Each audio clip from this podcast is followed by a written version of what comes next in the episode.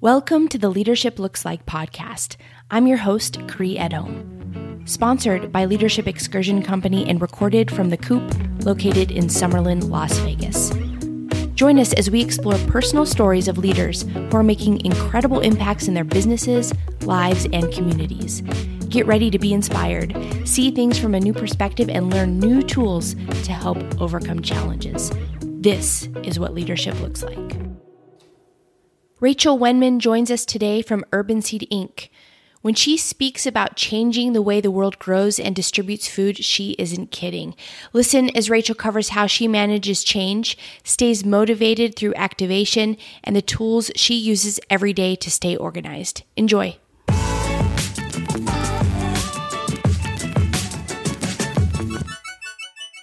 Rachel Wenman, welcome to the podcast. I'm so happy you came in today. I am really excited to be here. Thank you for having me. You're making me giggle because you walk in the room. I mean, I'm looking at you now, and your your smile is huge as always, and so much energy. is always great great to have you around. So yeah, I don't know. I'm really excited about this podcast, and we've known each other a long time. So I think I'm excited to be a guest here. So yes. that's why I'm smiling. Yay! Um, yeah. So you are a native Las Vegan you and that used to be a rare thing. It's, it's yeah, more and more common. Yeah, I am uh, born and raised here. Um, a very, very proud, if anyone's ever met me. mm-hmm. um, yeah, uh, native to Las Vegas, and I've actually stayed here throughout my, you know, whole whole time here. So I've I've never left, never went away for college. So I've just been in it tried, the whole time. Yeah, tried and true. Yes, tried and true yes. local here. Yeah, you spent a number of years working in uh, the nightlife industry here. Yes, yeah, I uh, spent. Let's see, mm, probably like seven or so years. Um, excuse me. uh, marketing. Uh, several nightlife venues from nightclubs to big pools to restaurants. Um, but I was uh, one of uh, many team members helping run a lot of initiatives at the Palms Hotel and Casino. Yeah. You're an entrepreneur at heart. Yes. and so, you know, I say, oh, well, you used to work in nightlife. Like that was the only thing you had going on. Um, but you, you've had many things going on in, in your career. What else have you dabbled in? Man, I guess we'd have to start at like the age of six. um, I think that's when I wrote my first business plan. But um, no, no. Um, I uh, let's see. I've tried. You've known me a while, so you knew me pre nightlife. So at that time, I was trying out real estate. So I think I started uh, the day I turned eighteen. Um, at first, I was going to go to Le Cordon Bleu and go to chef school, and the last day I had to make my decision. Um, I uh, I don't know what I was influenced at at the time, but uh, got into real estate at 18. Tried to uh, make my mark there. Um, it was it's kind of funny thinking of those times. I remember telling the whole city I was 24, so I can get into networking mixers, and you know I knew no one would trust an 18 year old to do a good job, and yeah. And then uh, after real estate. Um, got into events and uh, started working with 944 magazine and Racket magazine, um, helping coordinate and uh, market all different types of venues here in Vegas. And uh, soon after that, went to the Palms and uh, really made my mark there. Um, and then, uh, yeah, I guess uh, worked in several startups kind of after that, kind of got the itch uh, to kind of take a leap. Worked for a local app called It's On Me. Um, really helped. Um, help me see what a startup life is really like and what it's like to start a business with just a couple people. Um, once I got a dose of that, I uh, started a consulting company with uh, two really great friends from childhood and two people I really respected in the business world. Uh, Lindsay Beck and Jared Krulowitz, who are still uh, my business partners today. Yeah. Um, and yeah, you know, been kind of entrepreneurial ever since, uh, then launching into a project called Urban Seed. Yeah. I can't wait to hear about Urban Seed. It's, it's, it's an incredible story. But you know, just listening to you now, and you've had so many different careers. You really have. You mm-hmm. Nightlife, and then um, you went into marketing, and, and then you're in the technology industry, and you're building an app, and you're you know it's all kind of Vegas nightlife related. But how how did you make those switches? Hmm. Well, you know, I think I'm someone that's always reinventing myself, um, always wanting to push a little bit further. Um, I've always been someone that if I feel too comfortable, I have to challenge myself. And uh, but you know what I you know what I think? You know the the the common denominator with all of it was people and impact and business and connecting and and ideas really you know um, you know nightlife was uh, an area of marketing where we got to think of a hundred different ways a day that we can get people to the same place. Yeah. you know um, and so uh, starting businesses is very same you know and it kind of hits those same things. So enough confidence to make the switch, to make the jump, you know. And it usually came at a time that I was wa- wanting and seeking more of a challenge. And I think, you know, kind of jumping into new industries has always kind of uh, provoked fears or provoked uh, uh, uncomfortable, um, you know, insecurities and things of that nature. Um, and so, with anything that I've jumped into, I, I, started just diving into it. You know, I really became it, uh, read about it, um, would do as much research as I can on that industry. So, um, yeah, so I would make the transition, you know, a little bit uh, easier, or uh, or it's made it really fun. so you, you're just a 120 percent in whatever it is. Yeah, yeah, yeah. You know, I think that's why I'm usually smiling. You know, um, I'm not staying in things that I'm not happy with. Um, I've always been very passion driven, and uh, you know, uh, I go into things with my heart and my soul. So. Uh, if I'm in it, then that means I really love it. yeah, yeah. How do you know when it's time to to switch to something new. So you are so passionate about something and it, it excites you. Is there ever a time when that goes away or or what is it that makes you think you need to do something different? You know, I think uh, you know how I've always kind of thought about it is the universe kind of whispers at you for a little bit and then or whatever you believe in or the voice inside, you know, and then it gets a little bit louder and then it gets a little bit louder, and then things start being more in your face. Um, and I've always, uh, not always, you know, over the past 10 years or so, I've tried to develop my sense of awareness with myself and being in tune with myself and listening.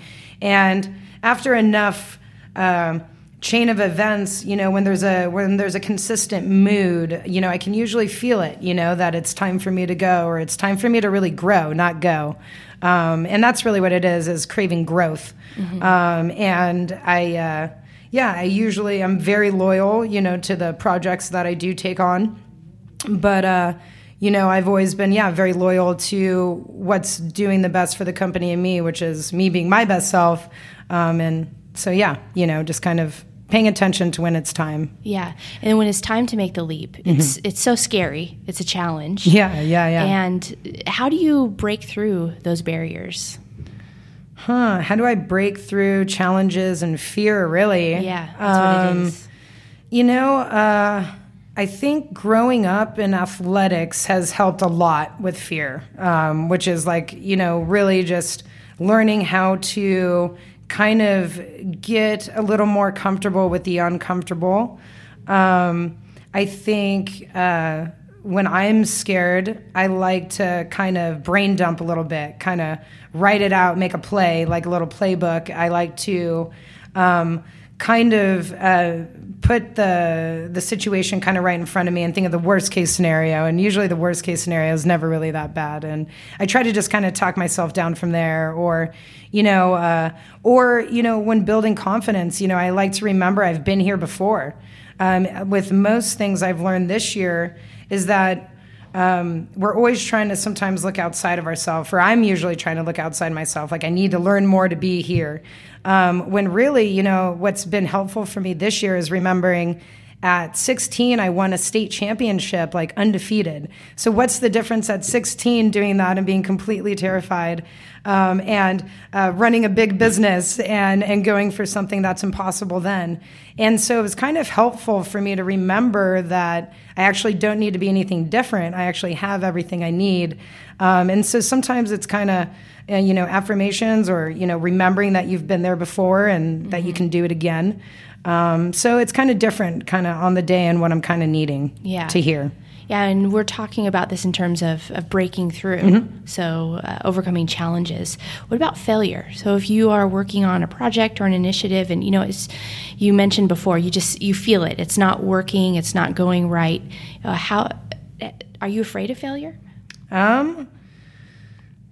Yeah, I don't know if I'm afraid of failure. No, actually, it's not failure I'm afraid of. I think I'm afraid of uh, not being a good teammate, not showing up. Uh, you know, I'm more afraid of, you know, not ending up on my part of the bargain, mm-hmm. you know, uh, with my team or with my organization. Um, but failure, no, I don't think I'm afraid of failure. Um, I think I saw um, that worst case scenario growing up. I saw someone lose something very large and I saw them be okay.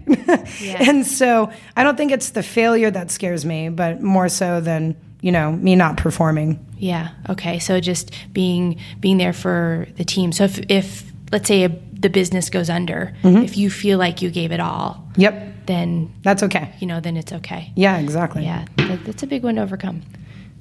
So now you are working uh, for a company called Urban Seed. Yes. And failure is not an option. No, fail, fail, you're absolutely failure is not kidding. an option. and I would really love it for you to to step us through those beginning stages because this is revolutionary for not only Las Vegas, but the way that you're growing, producing, delivering food. And um, there's so much science and marketing and um, a whole bunch of other things. And shoot, I, I want to hear about it. okay. Man, okay. How do I summarize Urban Seed? Because uh, I'll try to break it down for those that maybe haven't heard of it. Yeah, right? yeah. What is Urban Seed? So, Urban Seed is a technology company that was homegrown here in Las Vegas, Nevada, where we're broadcasting from.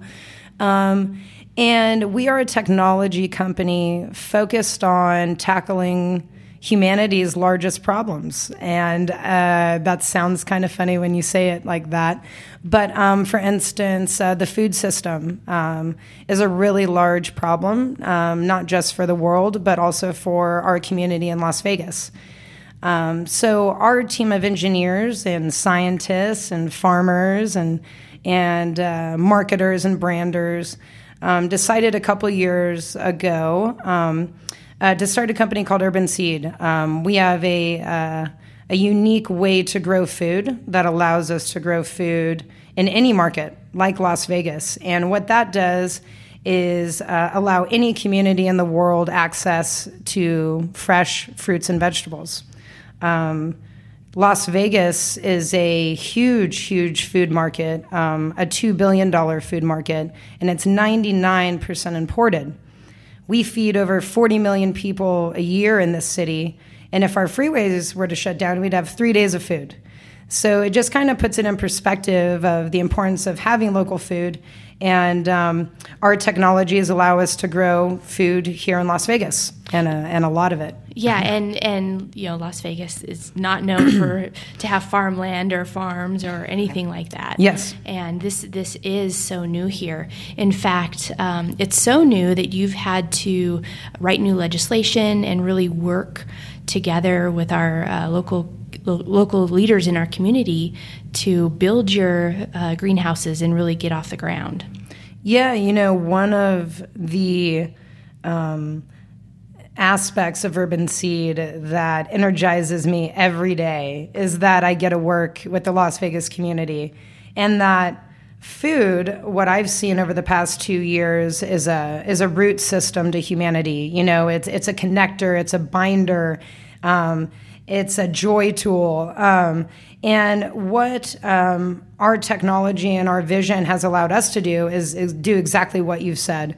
Um, over the past two years, we've worked with uh, all the universities, Green Our Planet, uh, garden farms, uh, uh state senators like Yvanna Cancela, um, Justin Jones, um, Andre Agassi, Steffi Graf. Um, it's really allowed us to work with all different types of people in the community um, hear uh, uh, their issues and try to solve them. And uh, and more than anything, what I'm seeing is a, a joint and community enthusiasm uh, that people call like the urban seed energy, and and it really is that. You know, people are excited to connect and. Um, uh, this being a very homegrown uh, system and technology, it's really going to put uh, Vegas on the map for something really neat um, for figuring out um, how to grow food for large markets um, and grow food in a very sustainable way, um, using 98% less water.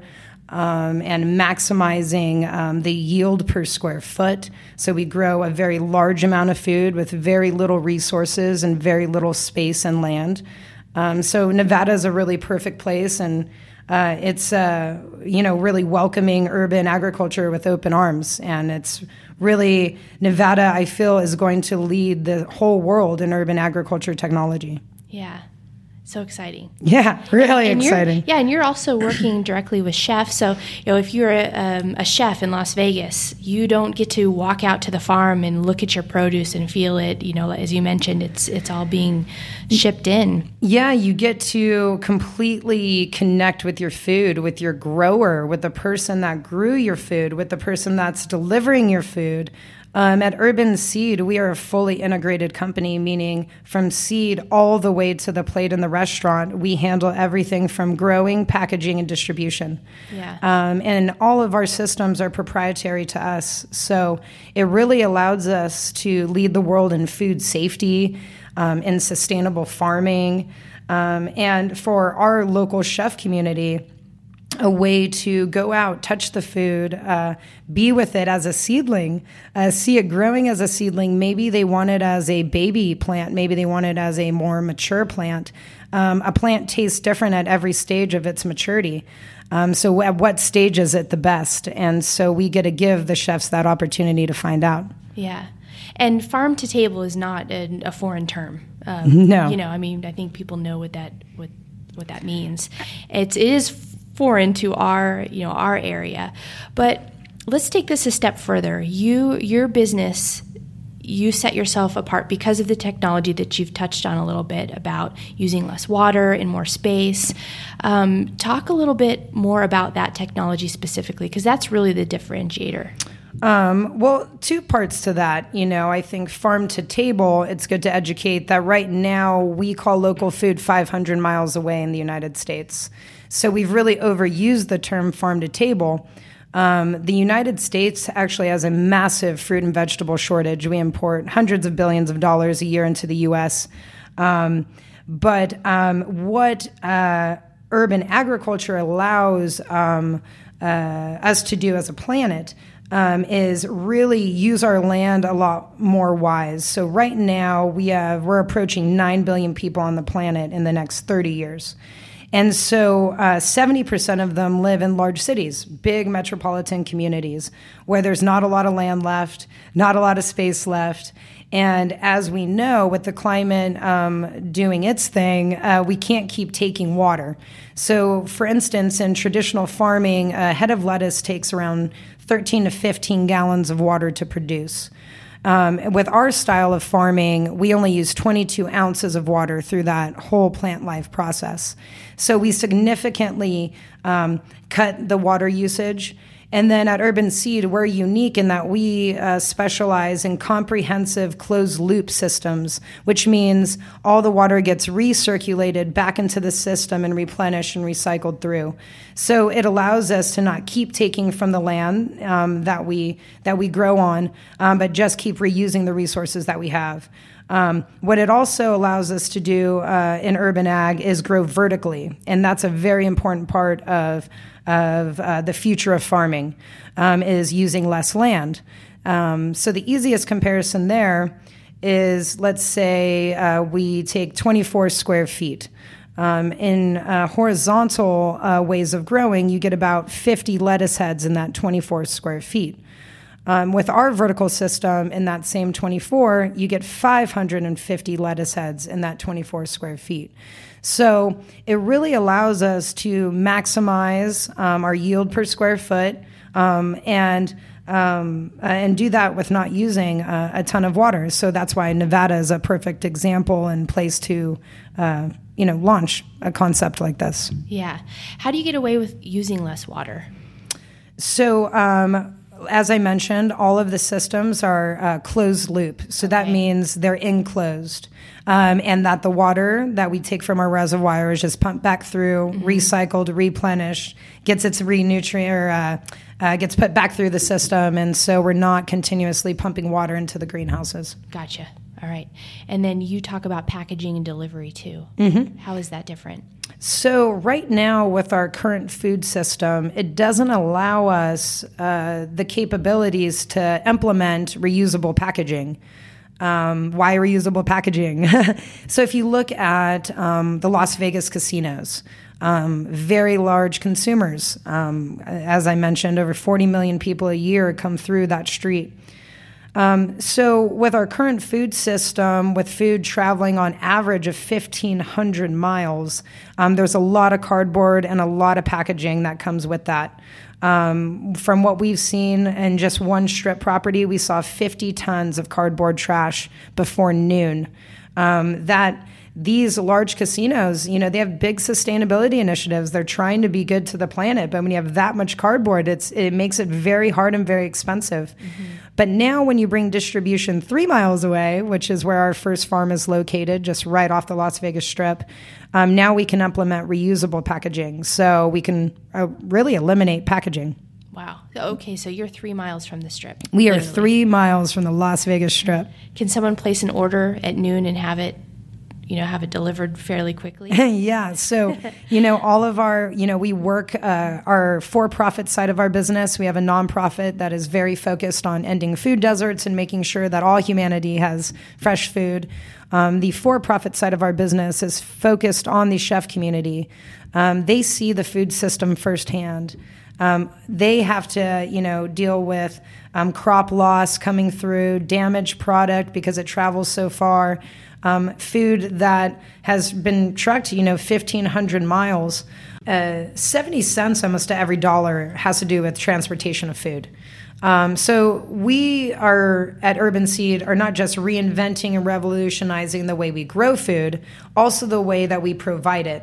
Um, with our current food system, it doesn't allow us the opportunity to implement reusable packaging because the our food on average travels around 1,500 miles. Um, so, us now bringing food so close to the plate, um, right now in Las Vegas, three miles from the Las Vegas Strip, it allows us now the opportunity to implement reusable packaging. So when we go drop off our produce, we could pick it right back up, re sanitize it, reuse it, get it right back out um, allowing us the opportunity to um, not just eliminate packaging, but also retain the freshness of the product, um, ensure food safety. Food safety is going to be huge in the future, um, and we're really trying to lead in that. Um, and so, uh, taking that packaging uh, in house allows us that opportunity. And uh, now, being three miles from the Las Vegas Strip, there uh, we're trying to uh, keep distribution in house. You know, now that we are so close by, um, it really allows us the opportunity to really offer that seed to plate transparency and traceability. So you're using reusable packaging. What are the hotels doing now? So our reusable packaging will be coming out late 2018. So that is something in the pipeline. Right. Um, but right now they receive. Uh, uh, they're packaging through cardboard, plastic, you know, uh, all different means, uh, but just not in a way that they are able to uh, reuse it or return it due to just the miles that the food has to travel. Gotcha. So you could have damaged food because of the amount of miles it has to travel, as you say, and then um, also, you know, what do you do with all that that cardboard and waste once the food's delivered? Well, you know, I think we have amazing hotels here in Las Vegas um, that really lead, uh, you know, uh, the country in sustainability. So I know um, a lot of our hotel partners in this city do a lot to make sure that they recycle all of that cardboard.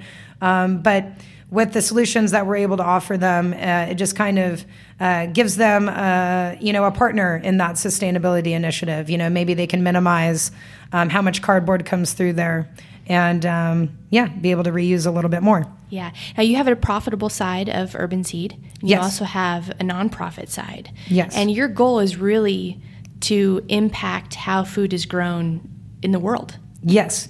Um, we have uh, we have a very confident team of superheroes that is on that we are on a huge mission to save the planet, um, um, save humanity. You know, um, so on the for-profit side, we're making food fun again, and uh, the chefs are gonna get connected, and and you're gonna see that on your plates. And on the on the foundation side, we we understand that we now have a unique capability um, and a new way uh, to look at hunger, and to we have a real shot at creating now um, what we call in the organization, you know, sustainable food-driven ecosystems, where we now have greenhouses at schools that produce the food for the students, and the students can go to magnet programs and get into food engineering or cooking or or, or any of it. But that that same greenhouse can also supply a farmers market for the local community and and change the food access that we have today. Um, really making uh, hunger and food deserts a thing of the past. And uh, the foundation uh, is doing fantastic work. Um, we have an executive director, Anne Marie Filer, um, who I, I, think she could single handedly solve hunger if she wanted to, um, and is kind of doing that. But yeah. um, uh, they they're they're focused right now on putting a lot of uh, uh, education in the schools. You know, we just built uh, 18 garden beds at Somerset Academy in North Las Vegas uh, giving that school a three-year curriculum and a farmers market program, and and now their first connection with food, and a lot of those kids' first connection with food. Yeah, and also let's face it, if you can grow food in Las Vegas. You can grow it anywhere. Grow it anywhere. Yeah, that's exactly uh, what we wanted the world uh, to think, um, and we knew that. Uh, the whole world flies into Vegas and knows that it doesn't grow its own food. And everyone knows how much consumption goes on here. Uh, and so, uh, yeah, we want to. Our one of our sub brands is Vegas Saves the World, mm-hmm. um, because uh, yeah, we feel uh, we're probably the last city on earth that anyone thought would be saving it. Um, but uh, you know, we plan to do that through food and really activate the locavore in each city. You know, we also have San Diego saves the world, Houston saves the world, uh, LA saves the world, because food is is a common unity um, to humanity, and so. Um, we plan on doing this in every city that we plant our seeds in. Yeah, I love it. And that mission statement is gigantic. Yeah. Uh, Should I state up.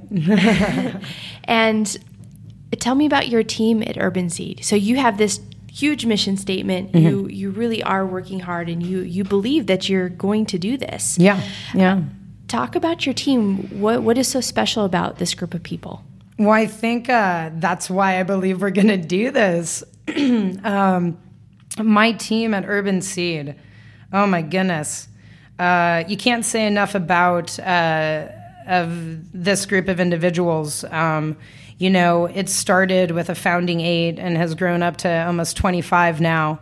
Um, and I feel that we've attracted um, like minded, bold uh, solutionists from all over the world um, that have had a dream of impacting it greatly and in really large ways. And uh, we've all uh, come from all different strengths. Um, we have engineering backgrounds. Um, um, we have financing and business backgrounds. We have marketing and food backgrounds.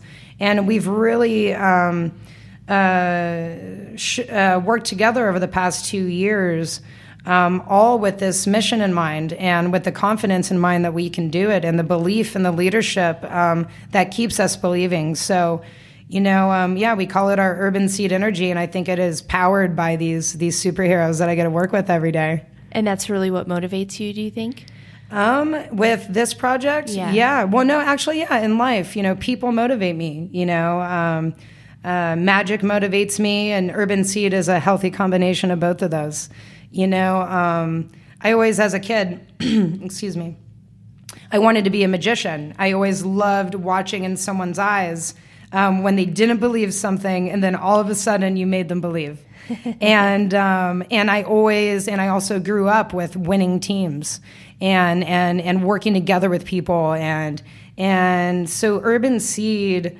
Uh, fills all of that, and then on top of it, all of the superhero impact I've always wanted to make. So, yeah, you know, I think it really it's the people. You know, it's it's the people and the energy. You know, we have really great values. Um, that we founded the company on, which is you know accountability, fun, balance, um, really good tools, you know, just for any human in life, and we we've really created an environment that makes people feel good. Yeah. How do you juggle because you your team is I mean you're working nonstop. Mm-hmm. This is a huge, huge project, a huge undertaking. You know, how do you mix um, working a lot and getting getting these initiatives off the ground and mix that with fun and, and keeping your team positive? you know what? The first thing I think of when you say that is uh, uh, my two partners, Tom and Cynthia. Um, their motto was work, learn, have fun, you know, and they've been in business uh, and manage hundreds of partnerships. And uh, even my previous company, ours was work, play, you know, and having a balance. And, you know, I think we work really hard, but we have a lot of fun while we're doing it. Uh, it actually reminds me of um, the team that I did win a state championship with. You know, before every game, we listen to music and we'll laugh and get in the zone and, you know, uh, get our hearts broken together. You know, blood, sweat, and tears together. And that's that's what this team does. You know, we we're in it. We all work hard. We're we're all uh, going farm to desk every single day and. Um, but we're all motivated uh, by really changing the way that the world's fed. Yeah with any business, there are ups and downs. Yeah. So I'm, I'm sure you have lots of ups and you have those downs. What do you do as a group when you know you've had a bad day or things just didn't go as planned? You know, I think we we, we feel our feelings, then we laugh it off, and we create a solution. You know, uh, mm-hmm. As our CEO would say, uh, he tried stress once and it didn't work for him. So um, we uh, we try not to stress out. You know, we're really building a team of solutionists. We we like to make challenges and problems fun um, and what's a way that we can reinvent it and figure out a better way to do it. And you know, I think the thing is we don't dwell. You know, we we we feel and act. Um, you know, we had a we had a year longer uh, timeline. Uh, you know, developing our property this year. Um, what we did with that time was educate, uh, give presentations, stay active, stay motivated, and then now we have three properties, you know, that we didn't expect, and yeah. and so I think there's something uh, to that. Is you know we just we we focus on the solutions. Yeah, and you uh, put up your first greenhouse not too long ago. You yes, built- so we um um, we are in the process of putting up our first double greenhouse off of Wynn Road. Um, that's uh, the one three miles from the Las Vegas Strip. Mm-hmm. And uh, for the, the past month or two, we've been uh, working from our research and development ranch, um, getting ready for uh, Wynn Road, testing out our systems and testing out new varieties and uh, working with our grow team and uh, having the chefs out and trying some food. Yeah, I can't wait to see where things go with Urban Seed. It's so so exciting. Yeah, we're we're we're excited. We're ready. We're right there. Yeah. Now, Rachel Wenman personally, um, all of these different career changes. We've already touched on this a little bit. Um, you are someone that has a lot of energy, and you are go go go. What do you do to take care of yourself? Um, I like to move my body. You know, I think, uh, you know, one, you know, uh, body movement uh, as many times a week is important for me. Kind of, it relaxes my mind, releases energy in a great way. Um, but I, I've had a, you know, a routine. You know, I've always given myself, or at least the past ten years, at least, I've given myself my mornings. You know, whether that's sometimes ten minutes, fifteen minutes, and uh, that seems to recharge me enough to kind of you know, really, you know, take on the day. You know, I think about my day, I think about what's ahead of me. And um, then I kind of, you know, I activate and get in the zone, and and uh, um, you know, it, it, allows me to, uh, yeah, kind of activation's a big part of it. yeah, and you do that every day. Yep. Yeah, I do that. Yeah, I do that every day. What is your routine? Do you have a specific? Yeah, yeah, I definitely do. Ritual? I I, uh, I get up early. You know, I I I like early mornings. I kind of they feel quieter for me.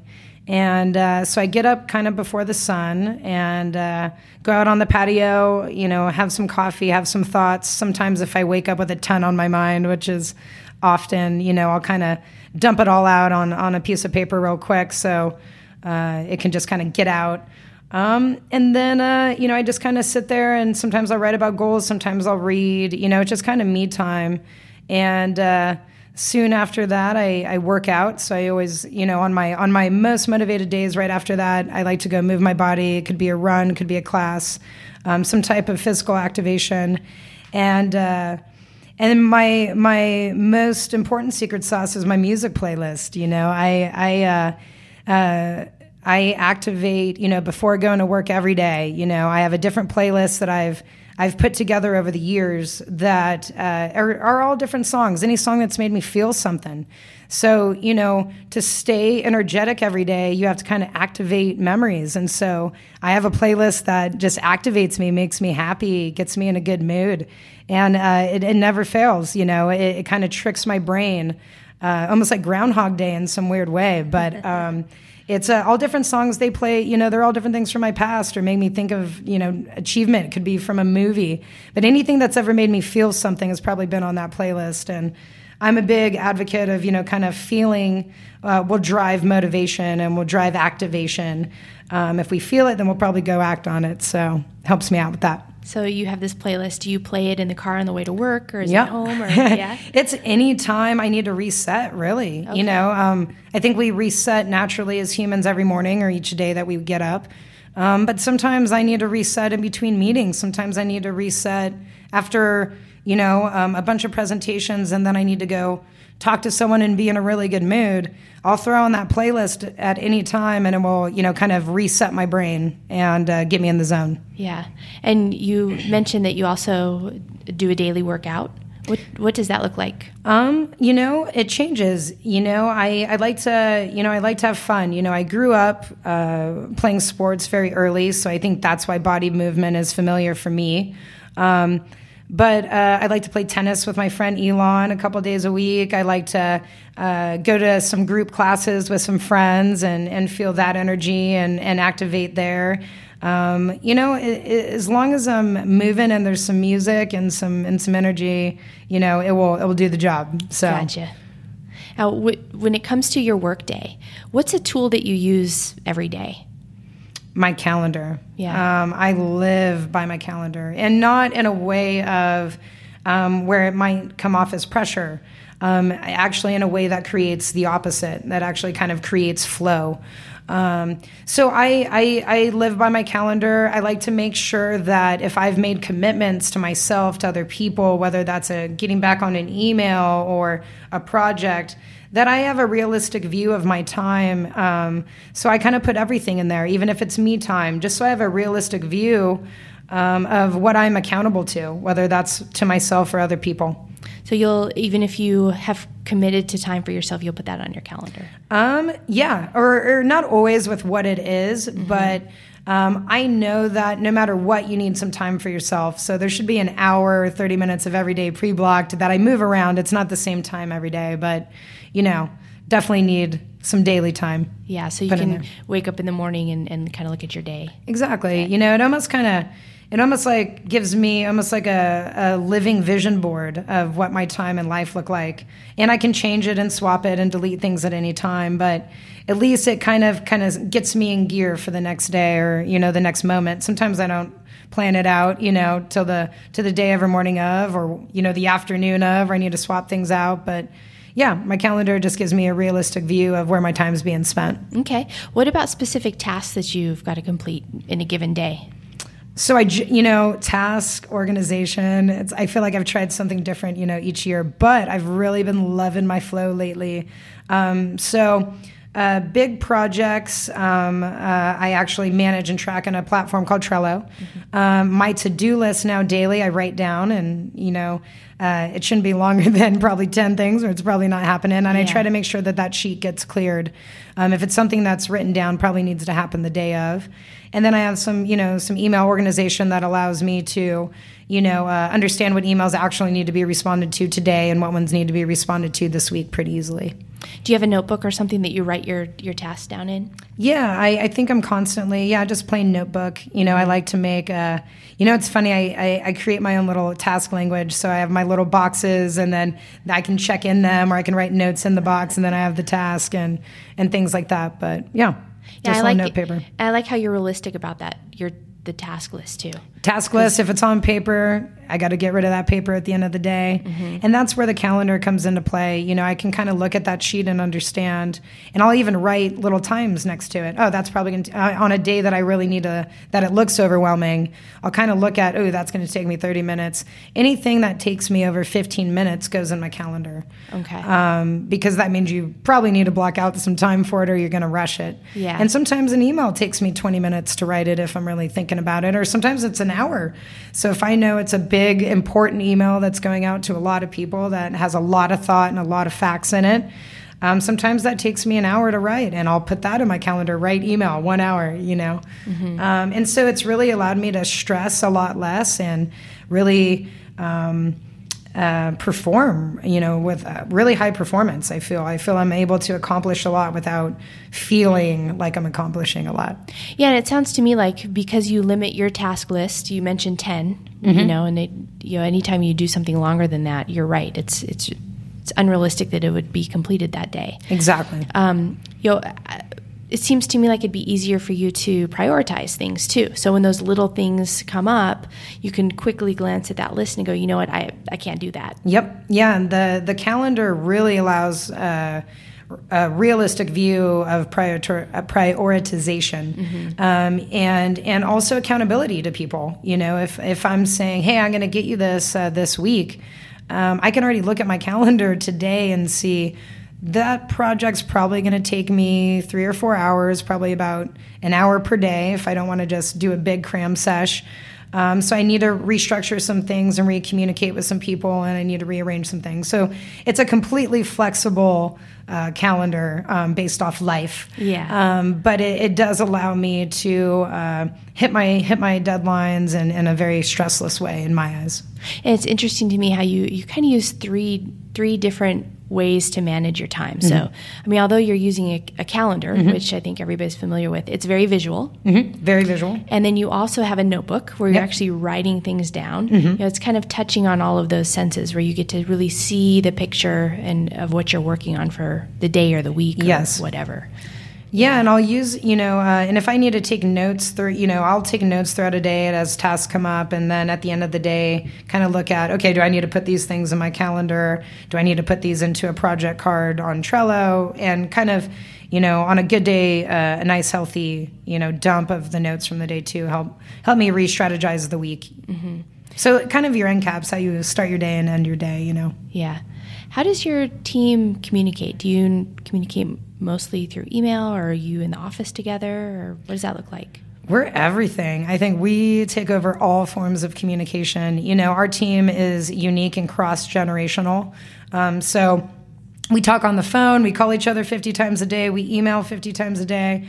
Um, actually, no, we've limited email quite a bit, but we use um, most team communication and streamline communication on projects through platforms like a, uh, a Trello, which is a project managing platform. Mm-hmm. And so for um, company uh, communication, transparency, traceability, um, we use platforms like that. Okay, so but that, human being stuff, all of it. right. And do you do in person meetings also? Is there a set time in the week that your team meets, or is it when you need to? How does that work? Yeah, you know, we have uh, we have uh, weekly meetings, uh, all company meetings that we kind of talk about all different things. As we're a young company that's growing really quickly, um, we like to make sure that communication, if anything, we're over communicating, if anything. Um, and all of our departments, as they're growing, they now have weekly meetings, which is very exciting um, uh, where the company growth is. So, yeah, everyone meets regularly. We have some really neat, you know, company culture and ways that we really work with each teammate and, and really harvest them and give them the nutrients they need and the attention they need uh, to really create some awesome superhero farmers. Yeah. Yeah. Yeah, and, and I appreciate you getting super granular with your with your workflow. But I think it's important because you're you're a startup and you're doing such big things and it you know, and listening to what you're up to, it's it's kind of all over the place. Yeah. You know, yeah. so really reining that in and being able to organize and actually get things done. You know, I think Palms taught uh, me a lot about that. It's organized chaos. You know, um, mm-hmm. there is a way to organize chaos, um, and when you do that, um, everything goes off without a hitch, and no one even notices that it's chaotic. You know, I am what I always think of when I think of that is GBDC and it was a party that people would go to. And if you were a goer, you would think it was complete chaos. But running it was so controlled, and it really made for a beautiful experience. So I think uh, as individuals and as companies, you know, there's ways to, yeah, you know, uh, control all of that and manage it, and that's what makes it fun and allows you to have fun at work and and and do all of those things. Yeah, and when I think of the the group at Urban Seed, I think of you know, it's you talk about your CEO and and that person sounds like a leader. Mm-hmm. You know, certainly oh, yes. a source of inspiration. Oh yeah. Um, would you say that that is the the one person that everybody really looks to to to stay on track and motivated? You know what I think is unique is I think the whole team like ricochets off of each other. Mm-hmm. You know, I, I think. Uh, uh, but Tom really is an example. You know, he he is. Uh, to me, in my eyes, everything that a, a team does want to strive to be, you know. Um, he is starting a disruptive technology, uh, crazy industry, and and leading a, a, a young team at you know uh, past 76 years old. And with energy enthusiasm you know he definitely leads by example. And that's you know an important aspect of leadership for me. Yeah. And you you work with a group of leaders. Yes. I mean, a whole big group of leaders. Yeah. Yep. how how do you manage that as a as a group? You know, it, the reason why i ask is because you typically think of one person and then everybody's you know, motivated by this one person, but you're not. Everybody's spread out. You're all responsible for different things, um, and you all play a certain role. You know? Yeah, you know, I think it's strength based. Uh, we have a lot of unique strengths and we have a lot of diverse strengths among the team. So I think it allows us to look up to you one another all the time. You know, uh, this one knows a lot about this and this one knows a lot about this. And um, I think we're a team that gets really excited by that. And we, you know, we kind of look at all of each other like magic, like, oh my God, that person just had a great idea and that person just had this. And I think the diversity of strengths um, has allowed for an environment of like that. Yeah. And I, I think that that's what a lot of businesses really um, look to be Mm-hmm. They, they, want to have a team of leaders mm-hmm. where everybody's pushing the envelope and, yeah. and, and really making things happen. Uh, you personally, so what do you do to keep yourself educated? Do you read books? Do you listen to podcasts? Um, a combination of podcasts, you know, uh, articles. I love skimming articles, you know, especially uh, when uh, you're in an industry like urban farming where it's technology based and companies popping up all the time. Um, I like platforms like Flip, uh, Flipboard, you know, that give you like quick focused articles on the topics you're looking for. Mm-hmm. Um, podcasts, um, mentorship, you know. Um, I have a vibe tribe of great mentors. Um, I think most of uh, yeah, a lot of my learning is a combination of kind of searching out enough on a topic, but I don't like to get too in- inundated because you know that inventor entrepreneurial side, you know, uh, creeps out. But you know, and but more than anything, I think my mentorships. I've I think I've always you know since I was 18, you know, I've always seeked out mentorships and asking people questions from people that have gone there previous to me and humbling yourself enough to ask for, you know, mentorship. And that's been probably my biggest, you know, lessons have come from that.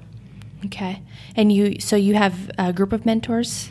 Um, I think I have. I think I have certain ones that are focused mentors that I have requested to be, but then you know, I'm constantly asking people to go to coffee. I'm constantly asking questions. You've been one that I've, you know, gone out with and had coffee with, and and I'm always just listening. You know, from people that have been there before. I'm I'm constantly um, observing. You know, those that are already doing it. Um, you know, so uh, yeah, I think uh, watching others, kind of that again, that modeling of the behavior, um, gives me some type of um, like hope and confidence too. Like if they did it, then I can do it. And I've always thought that way. You know, my mom implanted back in the day, if you can, if I could do it, then you can do it. Yeah. And so I've looked at everyone on earth. Doesn't matter if you're the president, if you're the fastest runner on the earth. I've always grown up with the mentality, well, if they did it and they're human, then I can. Um, type of a deal. So that's why I think mentors, you know, work well for me. Yeah, and it sounds like you know you grew up in sports mm-hmm. uh, and I know this because I know you in basketball. So you had a, yes. a, group of people. So you you have that uh, at work. It sounds like you have a yeah, solid yeah. group of people Got at a work. great team of people at work. And then you do that for yourself personally. Yep, got a great team of people at home, right. uh, friends, you know, uh, have, yeah, I think I, you know, uh, surrounded myself with great people. Yeah. Who motivates you? Is there one person? Hmm. You know, I I don't know if it's like a person that motivates me. I think it's that whole magic thing. You know, I think people inspire me. You know, that's what inspires me. Or, and I would say um, most of my influences come from your parents, right? So um, I think they've been my strong, strongest influences, and I think people generally inspire me, and I think magic motivates me. Yeah. If you had advice for anybody who is going to start a groundbreaking business like Urban Seed, mm-hmm. where you have no one con- to compare it to, nothing to emulate, really no roadmap, what's your advice for that person? Work, learn, and have fun. Perfect. yep. Rachel, thanks so much for coming in today and being on the podcast. Thank you so much. I appreciate it. It's such an honor. Very excited to be here. It was a pleasure having Rachel on the show today. Her energy is infectious, and I can't wait to see where the Urban Seed adventure leads her. To stay updated on all things Urban Seed, visit urbanseedinc.com. Thanks as always for tuning in. If you have any questions or comments about today's episode, visit the Leadership Looks Like Facebook page. We'd love to hear from you. Leadership Looks Like is a podcast dedicated to leaders everywhere. Our mission is to show that leaders come from all different backgrounds, ages, colors, shapes, and sizes. For more information about our project or to become a contributor, visit leadershiplookalike.org. Sign up for Fresh Start Mondays and get access to free leadership tips delivered to your inbox every Monday. To subscribe, visit leadershipexcursion.co forward slash subscribe. And finally, The Coop, Las Vegas's newest co working location with a focus on community and collaboration. If you're a small business owner looking for office space and amenities and would like to be located in Summerlin, visit thecoopcowork.com.